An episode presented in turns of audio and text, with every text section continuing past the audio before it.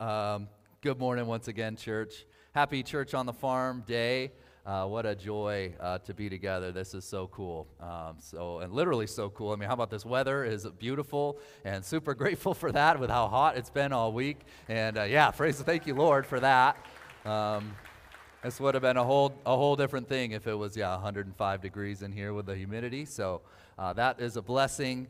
Um, also, I want to just uh, extend my thanks to the, the whole McCorkle family. Uh, specifically, as you guys, uh, many of you know, uh, Jeff's having some uh, health issues right now. And uh, I just, I don't know, three, four weeks ago, called, talked to Susie, and just said, we had this on the schedule. Like, we don't have to do this. I mean, you guys have a lot going on right now. And just wasn't even a question. I said, nope, we're doing it.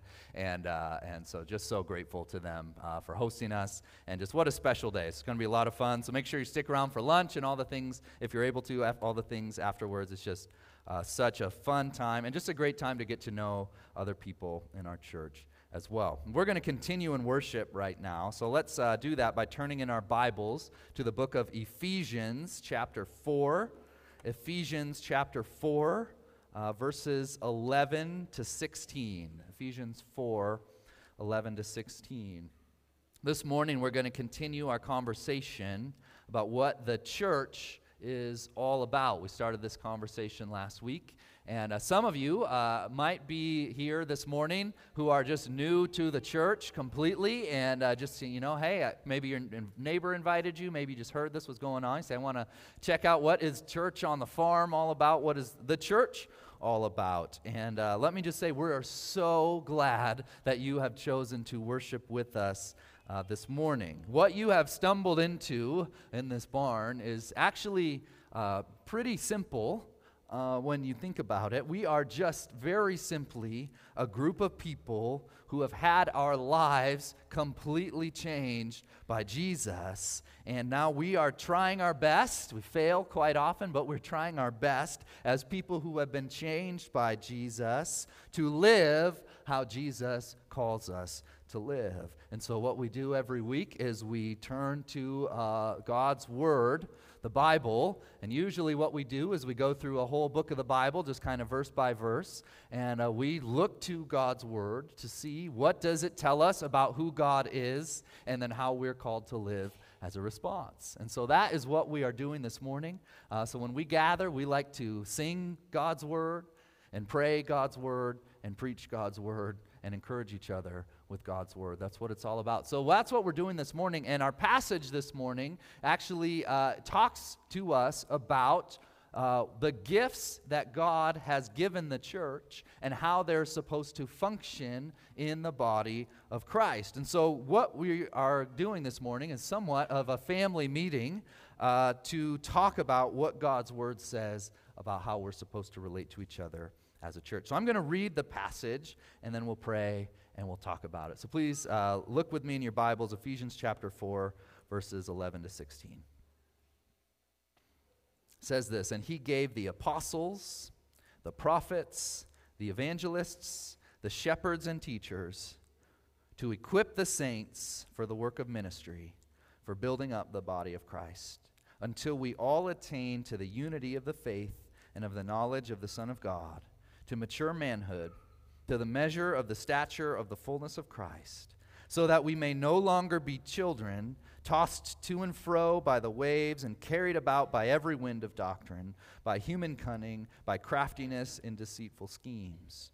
Rather, speaking the truth in love, we are to grow up in every way into Him who is the head, into Christ, from whom the whole body joined and held together by every joint with which it is equipped, when each part is working properly, makes the body grow so that it builds itself up in love. Let's pray. Heavenly Father, God, we thank you for your word. We thank you for the gift of the church, God. And we thank you for um, just the ways that we are able to minister to each other, to encourage each other, to spur one another on, to build each other up. And that's all because of Jesus.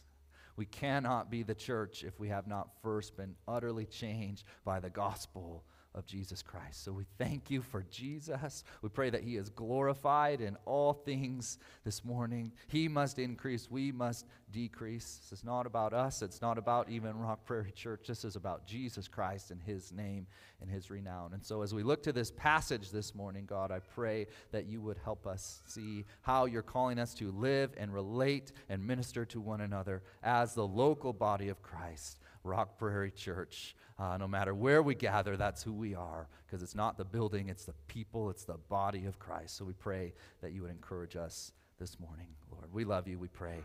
In Jesus' name, amen. So last week, if you weren't with us, just as a reminder, we talked about membership in the body of Christ, in the church body. And we welcomed in 10 new members to our church. And we talked about how church membership is different than like a Costco membership, or I didn't give any love to Sam's Club. I know there's Sam's Club people in our church, or a Sam's Club membership. Uh, but it's very different. We saw the first part of Ephesians 4. We looked at verses really keyed on 1 to 3. We saw that church members are simply a group of people who are united around what Jesus has done and then have committed their their lives to one another. So, that membership ceremony that we had, that we talked about, the, the closest thing that it is, is kind of like um, a wedding ceremony, in that we are committing ourselves and our lives to one another. That's very different than a Costco membership. Costco memberships, Costco members are just committing themselves uh, to like buy a five gallon bucket of barbecue sauce for 19.99 or whatever. Like it's very, it's not about just I'm a church member because of the benefits that it gets me. It's truly, I am, I am wedding my life, for lack of a better word, to, a, to this group of people, this body of believers who gather together, who commit to gathering together regularly, to pray together, to sing worship songs together, to encourage one another, and to teach and preach God's word. That is what church membership is. And so this morning, as we continue the conversation in Ephesians chapter 4, we're going to talk specifically about the leadership of the church and what the leadership is called to do. So we're going to talk about the who, the what, the why, and the how of church leadership who they are, what they do, why they do it, and then how the church grows when everything is working together. So that's where we're going this morning. So who who are the church leaders? Who are the people that God has given the church for this? We'll look at verse 11. He gave the apostles, the prophets, the evangelists, the shepherds and teachers. So these are the offices that uh, Paul says that God gave the church. And it's a little bit, right off the bat, where it's a little bit, uh, there's different schools of thought on what exactly this means. The best I can tell, uh, we have these, uh, these different offices. So the apostles, when he talks about the apostles, he's referring specifically to Jesus' disciples and the people who were alive uh, Jesus' time, who brought, literally birthed the church, who brought the church into existence. And then the prophets, from the best that I can gather from studying this week, the prophets refers specifically to the people who were writing the New Testament scripture. So the, the New Testament that you hold in your hand. Those are the prophets. These are, the, again, the gift that God has given the church uh, in the writing of Scripture. And so, obviously, Jesus' disciples are no longer with us, and Scripture has been written already. The canon is closed. And so, those offices, as they are gifts to the church, but they're not ongoing offices. Does that make sense? So, these first two, the apostles and the prophets, these are not ongoing offices in the church. But the next ones are right? He says the evangelists and the shepherds and teachers. And to make things even more complicated, there's different ways to understand this, uh, different schools of thought of what that means shepherds and teachers. And uh, again, to the best of what I could figure out this week, that the idea of shepherds and teachers is actually referring to one office. So, it's like shepherd teachers is the best way to understand that. So, really, what we're talking about are two things. We're talking about the evangelists and the quote unquote shepherd teachers, people who both shepherd the body and teach them, which is what we refer to as pastors today, is how we understand it. God has given these people to the church. Like I said, the apostles were the ones who literally began the church after Jesus ascended. The prophets received the illumination from the Spirit uh, as they uh, wrote uh, what is God's word. And then the evangelists are those who are gifted to go out and tell people about Jesus and bring people into the church. And the shepherd teachers are the ones who are discipling the people in the church. So I like how Kent Hughes said it in one of the commentaries that I read uh, this week. He said the um, where is it? He said the evangelists are like the obstetricians of the church, and the shepherd teachers are like the pediatricians of the church. So the evangelists are the ones who are bringing new believers into the body, and the shepherd teachers are the ones who help make sure the church grows and is healthy. And we need all of these people. We need the, the apostles and the prophets and the prophets, and we need evangelists and pastors. I know um, many of you in this body, in this room right now, are gifted evangelists. Um, that God has given you this gift of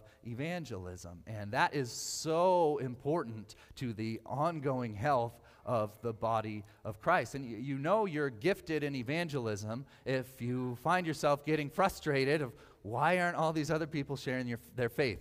It's not that hard, right? If that's you, you're probably a gifted evangelist. And uh, we need all of these functions. So these are gifts that God has given the church. But so that's who they are. But why has God given these people? And this is where it starts to get really interesting because the answer is probably different than you might expect. Why has God given, or excuse me, what is, uh, let's mess it up. It's not why, it's what. Why is coming later. What is their job? What is the role of these evangelists and shepherd teachers? What are they supposed to do? And there, the answer is different than you might expect. There's definitely a lot of confusion out there about what a pastor's job is. If I had a dollar for every time I told somebody I was a pastor and they said, well, it must be nice to only work one day a week, right? I mean, that's, that's not creative at this point. I'm sorry. I just have to say it. I'd be a rich man if I had a dollar every time I heard that. Uh, but there's a lot of confusion about what a pastor's job like what is a pastor supposed to do what are evangelists supposed to do look at what verse 12 says it says god gave these leaders to do all of the ministry for the church is that what it says now, I'm just, are you guys awake this morning on Church on the Farm? Is that what it says? No. It says God gave these offices to do what? Verse 12 to equip the saints for the work of ministry, for the building up of the body of Christ. Church, this is absolutely key. The job of the leaders of the church is not to do all of the ministry, it is to equip the saints for the work of ministry. Equip the saints for the So what's a saint? A saint. A saint is someone who's been set apart for God's special purposes. So who are the saints in the church? The extra holy people, right? The real standouts in their faith, right? No. It's all of us. The New Testament makes it clear everyone who's a follower of Jesus is called a saint. Because you, if you're a follower of Jesus, by definition, that means you've been covered by his blood. You've been declared righteous, and now you have been set apart for the work that He wants you to do. And the job of the leaders of the church is to help those people who have been set apart by God to grow in their ability to minister to those around them. So it's not only the evangelist's job to evangelize. And uh, this is, uh, it's maybe a little bit of a bummer, right? Like, oh, I haven't been gifted with the gift of evangelism. But shoo, those guys can share their faith. That's not what the evangelist's job is to do. Now, certainly they will be evangelizing. But the job of the evangelist is to equip the saints to evangelize for the work of ministry. It's not only the pastor's job to teach and minister to the body.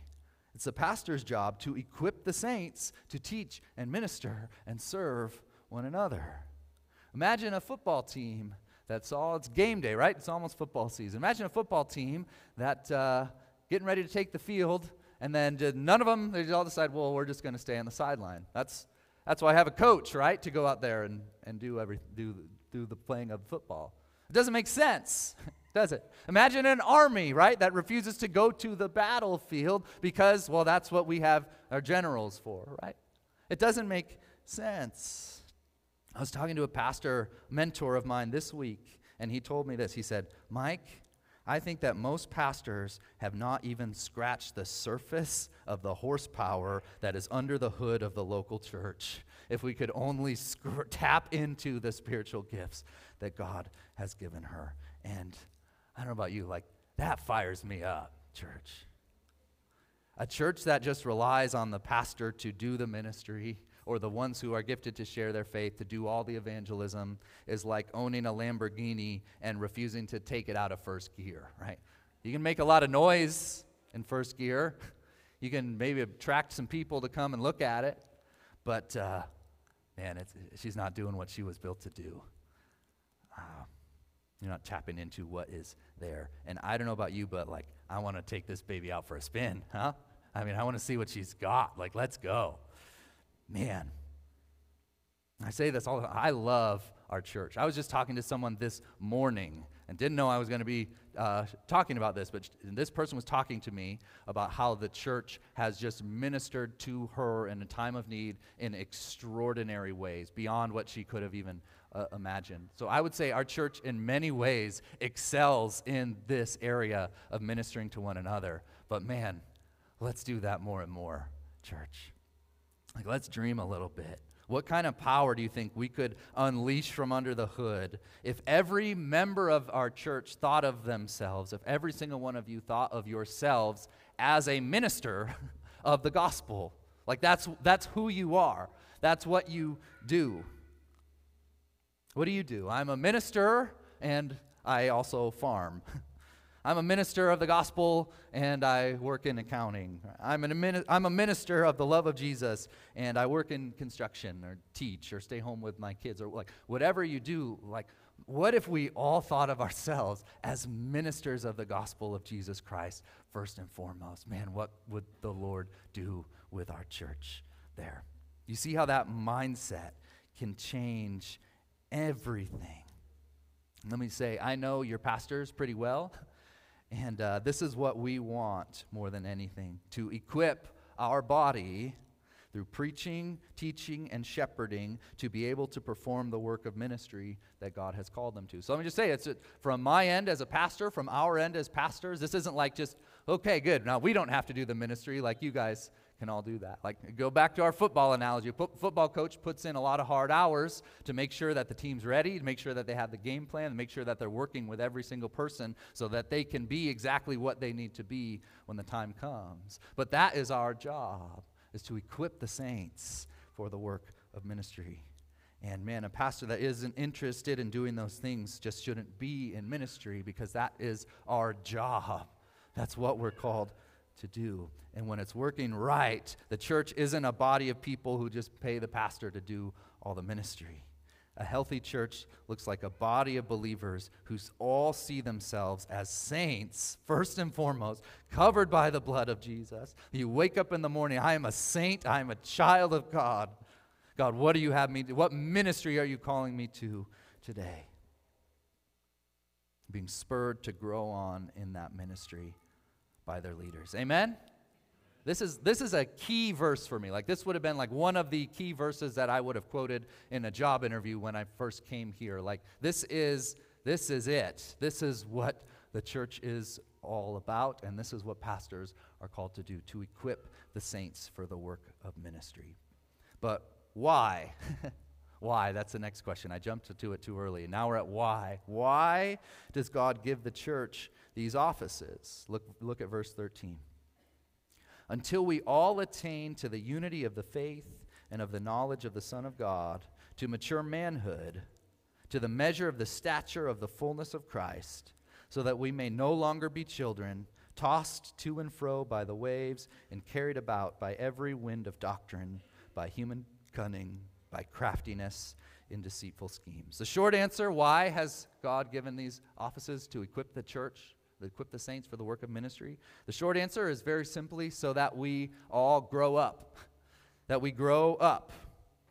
Now, when we're in Guatemala, one of the striking things that we're going to experience, like I said earlier, is just the, uh, just the poverty. Like, we're just going to see some real poverty. And um, there's a lot of people who are malnourished. Uh, one of the stories we heard last year was of a family, I think it was a family of four, and the, on a good day, the food that they would get was one egg that they would split four ways, and that would be what they would eat. And um, that's one of the amazing things about the schools that we're working with is they give a, a, hearty meal every day to these kids. But one of the things we'll see is because of the malnourishment is sometimes in really bad cases is, is kids that with stunted growth, like somebody who might look like a three-year-old and they're actually eight years old kind of thing. And um, it's, it's heartbreaking to see. And what Paul is talking about here is kind of a similarly heartbreaking thing and that is that a malnourished church will have stunted growth as well. A malnourished church will have stunted growth as well. And I fear that there's many churches today that think they're growing up, but really they're uh, spiritual children. And what Paul is doing here is he's contrasting two images. He's contrasting the image of a mature man and of a or a mature person and uh, and a child. And the mature man, a mature person, will be able to withstand false teaching. And an immature believer is going to get tossed around like a child in the ocean. And so, uh, how do you get there? Is the question. How do you grow up in your faith? How do you move beyond that spiritual infancy and grow into a mature disciple? Well, it's there's no shortcuts. it's by putting the work in is what it is. If you want to have the body of a bodybuilder, and trust me, I would know this. If you want to have the body, don't laugh at that, come on. If you want to have the body of a bodybuilder, you're going to need to eat a lot of protein and lift a lot of weights. And uh, if you want to have the mind of a mature disciple, you're going to need to know a whole lot of your Bible. And the way to do that is through the hard work of studying and memorizing and meditating day and night on God's Word. And there's just no way we're going to survive otherwise. You can't get by on someone else's knowledge of God's Word. Like, you need to know it. We need to be a church full of hungry disciples. We don't need to be a church full of people who know everything right now. I don't care about that. What I want is us to be a hungry church that wants to grow, that says, I'm here, but I don't want to stay here. And I don't know how far I can go, but I just know I want to grow. I don't want to be tossed around to and fro by every wind of doctrine. Church, this is so important. Like right now in this moment, think about it. Think about, like, back then when Paul wrote this, how would false teaching have spread? It would have been like a guy coming into a community and teaching things that sound good, but they're really maybe even kind of sound like what God says, but really contrary to God's word. And then that would kind of spread by word of mouth. And, and, and if people believed it, it could be detrimental to the church. And that's how it spread back then. Think about how many more avenues of false teaching exist today, right? I don't even want to know what some of these people on TikTok or YouTube or whatever or TV, I mean, you name it, like you just you can just be inundated by it. It doesn't have to be somebody like coming to like visit. just like right there, it's there. And if we don't know what God's word says, if we don't know what we're looking for, we're going to get tossed around. It's like that old saying of how you can uh, know what a counterfeit bill looks like is by studying the original. And if we aren't just at least hungry to grow in God's word, again, I'm not talking about like we're just like all finished products right now. Absolutely not.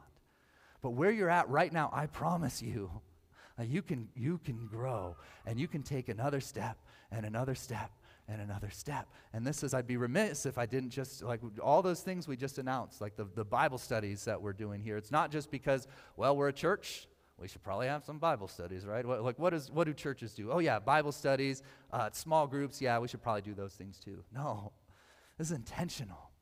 We want you to be in relationship with other people. It's not something you need to do on your own either in relationship with other people, studying God's Word together. So, men's studies, women's studies, life groups, uh, our discipleship classes that we offer out those two month rotations, like wh- whatever it is, we just want, like, as we talk as leadership, We just want there to be kind of no excuses for, for not having opportunities to grow. Like, man, when I get to the end of my time on earth and my ministry, and uh, I just don't want the Lord to say, like, man, your church had people who wanted to grow, but uh, they just didn't know how. like, we want to have opportunities to grow in discipleship so that we can grow up and no longer be tossed to and fro. And so, um, again, this is not something where um, if you think, I uh, just will never get there, so I'm just so far. Sometimes you go to a Bible study, it's like, oh man, all these other people know way more than I do. This is not a place for me. First of all, they're mostly faking it. They don't really know more than you do. And uh, boy, the amount of times that I, never mind, I'm not going to go there. This, uh, but secondly, um, maybe if they're not faking it, maybe they really do. That's the person you got to get to know because they haven't always been there. how'd you get there? Like how did you how did you get to where you are and how do I get to where you are? That's the person you should have pouring into you. You say, "Will you please disciple me? Like help me get to the place where you are." And they'll probably say something like, "Well, I'm not where I want to be yet, but, but I'm happy to walk alongside you." And that church is what the church is all about. Amen. Amen. So why does this do why uh, why do we do these things so that we grow up? How, finally, as we close, how? How are we supposed to do these things? Verse 15 Rather, speaking the truth in love, we are to grow up in every way into Him who is the head, into Christ, from whom the whole body, joined and held together by every joint with which it is equipped, when each part is working properly, makes the body grow so that it builds itself up in love. So, the way to the whole church growing is by everybody doing their part in love. Doing their part in love. When each part is working properly, it makes the body grow so that it builds itself up in love. And so, the beauty is, again, you can be who God made you to be. God has gifted you. You might not realize that. We often talk with, or not often, we always talk with the new members in the new membership class about spiritual gifts. And oftentimes, when I'm talking to people about spiritual gifts, uh, the, the response is, I, I don't think I have any. But God has promised in His Word that He's given every believer a spiritual gift. And uh, I just think, I mean, think about it. Christmas time, you're, you're, uh, you're with all your siblings, and your father has passed out presents, and they all opened their, their gifts on Christmas, and yours is just an empty box. Like, that wouldn't happen, right? Of course not. Why would God do that to you with spiritual gifts? He hasn't. He has gifted you, He has gifted each person. And God has gifted you for a reason, which is to help the church grow. And not only that, we actually need you to help the church grow. I don't mean just grow numerically, I mean grow in our health. I mean grow in our spiritual wisdom and discernment, the things that we were just talking about and growing up. And the church needs you to help the church grow. The metaphor that Paul is using here for the church is a body, right? Like a human body. Do you know how many parts make up the body? A lot. That's the, the technical term. It's a lot and they each have their own role. And when one part isn't working, it affects the whole thing. So you think about, like, oh, I don't really have any spiritual gifts. That just couldn't be further from the truth. So if you don't know your spiritual gifting, we have some resources for you to figure that out. And I'd love just to talk to you about that. And we can get those things in your hand and you can start to explore what are the ways that God has gifted me. And also, what's cool about spiritual gifts is they're actually things that you grow into, right? Part of the reason we think that maybe you don't have spiritual gifts, it's because, well, I just don't see it right now.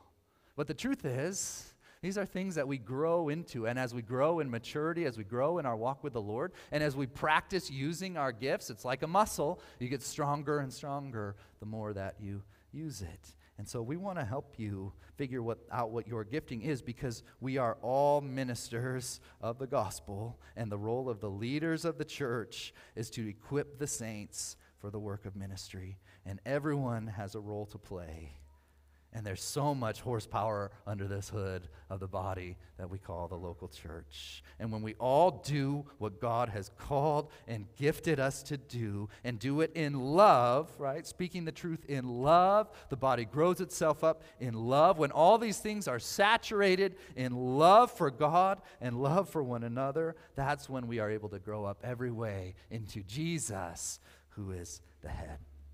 One thing that I've challenged the Guatemala team with is that God wants to do more through you on this trip than you think is even possible to do right now. And there are things that I promise you, as there are things that uh, some people on the team, as we think about them, we're terrified to even think about. And then those things are going to happen. They're going to step out and do those things, and then come back, and those things won't be as scary now because they've done it before. But you know what? Is that something that only happens in another country, church? No, do you need to go overseas before God can like nudge you to step out of your comfort zone and minister to other people? Do you? Y'all still with me? Do you need to go overseas for God to use you and step out of your comfort zone? No. Of course not. He wants to do that right here, right now with each one of you. And that's my prayer for us, for all of us. For this week, I'm going to be praying that for our church, that we would be, in, and I encourage you to pray this way as well, that you, we would be intentionally praying for and looking for those moments when God wants to use you to minister to something else. What if we just all prayed that this week and we all did one thing that maybe we wouldn't have done before? Man, how much could the Lord use us? That's what I'm going to encourage you to pray this week as well. And if that happens, let us know. Let me know. We want to celebrate what God is doing with you. So, who's excited to see what this baby can do in sixth gear, huh? I know I am. So, let's continue to seek the Lord in His Word and grow in discipleship so we aren't tossed around in every direction. And above all, in everything we do, we'll do it in love because He first loved us. Amen? Amen. Let's pray. Heavenly Father, we are so grateful for this body. We are so grateful to be together this morning. And God, I am just humbled to think about the many ways that this body is already ministering to one another, reaching out to their neighbors, sharing their faith, stepping out in faith, praying for coworkers, and all these things, Lord, that uh, you are doing already. And so we just ask, God, that you would do it more and more that you would increase our ministry, Lord, that us as leaders of the church would see our role and, in, in our role to equip the saints for the work of ministry that you have for all of us as we teach God's word and preach God's word and shepherd the body. And ultimately, God, we want all this to be for your glory. You have given us all things in Christ. There is nothing that we lack when we have Jesus. So may our lives be a reflection of the overflow of all that you have given to us, God. We love you. We pray all these things in the precious name of Jesus. Amen. Let's stand and let's respond in worship.